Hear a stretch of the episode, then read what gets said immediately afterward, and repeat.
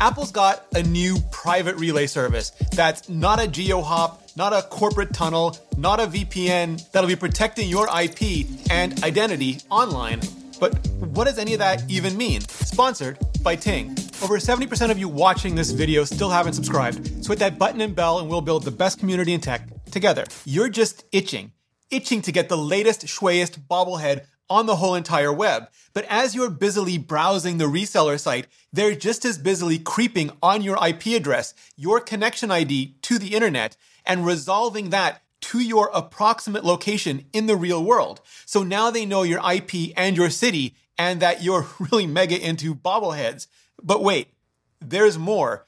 Because data brokers just love to buy and sell your behavior across the internet, through these exchanges, they and everyone else brokering your data are basically following you around digitally, spying on you, just like the worst private dicks, as in detectives, from the cheesiest of film noir flicks, tracking your computer, your city, your interest in bobbleheads, at that specific date and time, sure, but also all the other sites you visit from that IP, maybe for your photography hobby or even your penchant for Pokemon themed porn. And I mean, zero judgment because you Pikachu you, but maybe a camera site got your email and physical address when you ordered that last lens. And that email lets them link your work IP to your profile where they can see you bought a fancy new OLED TV and video streaming plus plus subscription and keep ordering Burritoville for lunch, even though you keep visiting local gym sites but never signing up. But that swipe right to Vulcan's geek dating app, yeah,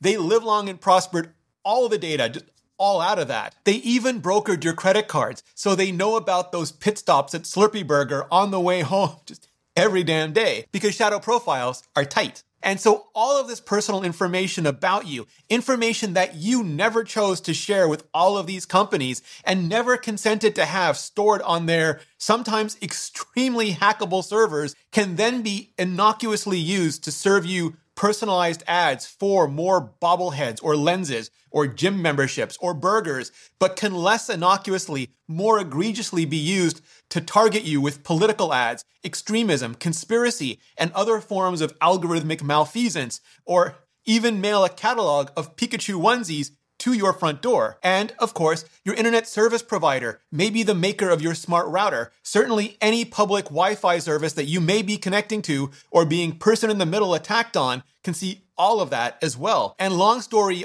already way too long. That's exactly why Apple's introducing iCloud Private Relay as one of their new subscription iCloud Plus services. Subscription because as you'll soon see, they're not just using Apple resources for it, but specifically paying for non Apple resources to make it work as privately and as securely as possible as well. Now, Apple is very, very careful not to call Private Relay a virtual private network or VPN, the kind of service that you see sponsoring so many videos so always these days, because it doesn't do the same exact things as a VPN. For example, you can't use Private Relay to GeoHop and watch Netflix France if you want to do that, or Hulu in the US. It's not going to work to securely tunnel you into your corporate network to yellow restore the internal software build on your Orange X phone carry. But what Private Relay will do, what it's designed to do, is encrypt all of your connections, including any legacy connections not using HTTPS,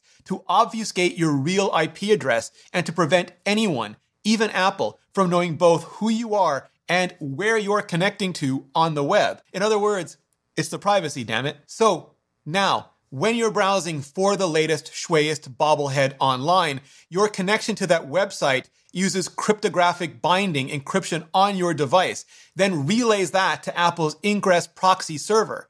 Apple uses an RSA bound access token that's not linkable back to you and public private key systems to verify your access to the Ingress proxy server. The connection uses QUIC, QUIC, which is meant to be like TCP but with lower latency, and HTTP 3. And because Apple encrypts the connection, even your ISP can't see where it is on the web you want to go. All they see is a connection to Apple's Ingress proxy server. And even Apple only knows your IP, but not the website you want to go to because that's all encrypted. At that point, Apple will strip away your real IP address and replace it with a temporary IP address from a pool of available addresses. And this can be a local IP address if you still want to be able to get local services or search results for nearby Slurpee burgers, for example, or just a completely rando IP address where the most someone will ever be able to get from it is your country or time zone region. And you can choose in iCloud internet privacy settings and switch between maintain general location or use country and time zone for the temporary IP at any time. Apple then forwards your connection on to a second relay, an egress proxy server, and that server isn't owned by Apple. So it could be Cloudflare or something similar. And there are a bunch of different egress proxy servers and a token based system to randomly assign them, which is like another layer in this overall privacy sandwich. The idea though is Oblivious DOH, a DNS standard proposed by Apple, Cloudflare, and Fastly to decouple IP addresses and queries for better privacy.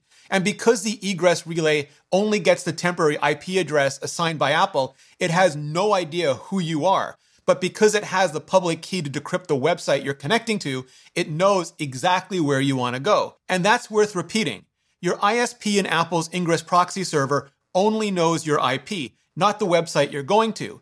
The third party egress proxy server only knows the website you're going to not the IP address you came from. And neither does that website. That website doesn't know your IP address either. So no one is left with the complete end to end total knowledge necessary to profile you. And because those temporary IP addresses are from a pool, they can and will be used and reused by different connections from different people over time, making any data correlations attempted from them just especially useless. So the advantage is that those shadow profiles will be much, much harder to compile and update. Hopefully much, much, much harder, verging on the not worth it at all anymore. Now, because Private Relay is currently focused on Safari browsing, DNS queries, and only a small subset of previously insecure app traffic over port 80, if you use a browser like Chrome, Google will probably still have perfect knowledge of everything that you do. Or if you're logged into your Facebook or YouTube or Amazon account,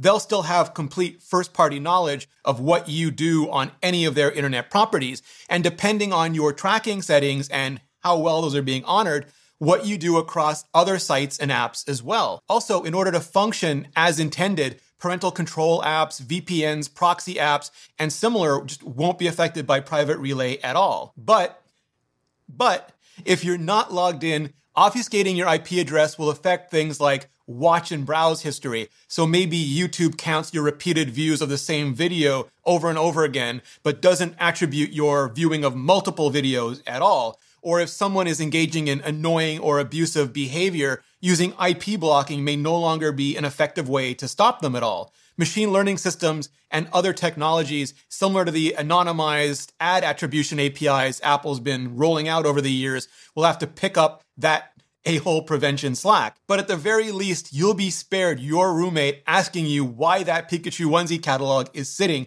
at your door. All they'll be able to do is ask you how you're saving so much money on your cell phone bill with Ting. And yet, Segue Nirvana. You can tell them with total informed consent that it's because of Ting's sizzling hot new deal, Set 12, that gives 12 gigabytes of data with unlimited talk and text for just $35 a month. You can even get unlimited for $45, whatever you need. Just go to rene.ting.com to check out the plans and see how much you can save because it could be a lot. A lot, a lot. Plus, you get access to the best nationwide coverage in America on pretty much any phone from the latest iPhone 12 to all the Google Pixels, all the Samsung Galaxies, everything including uh, LG, RIP.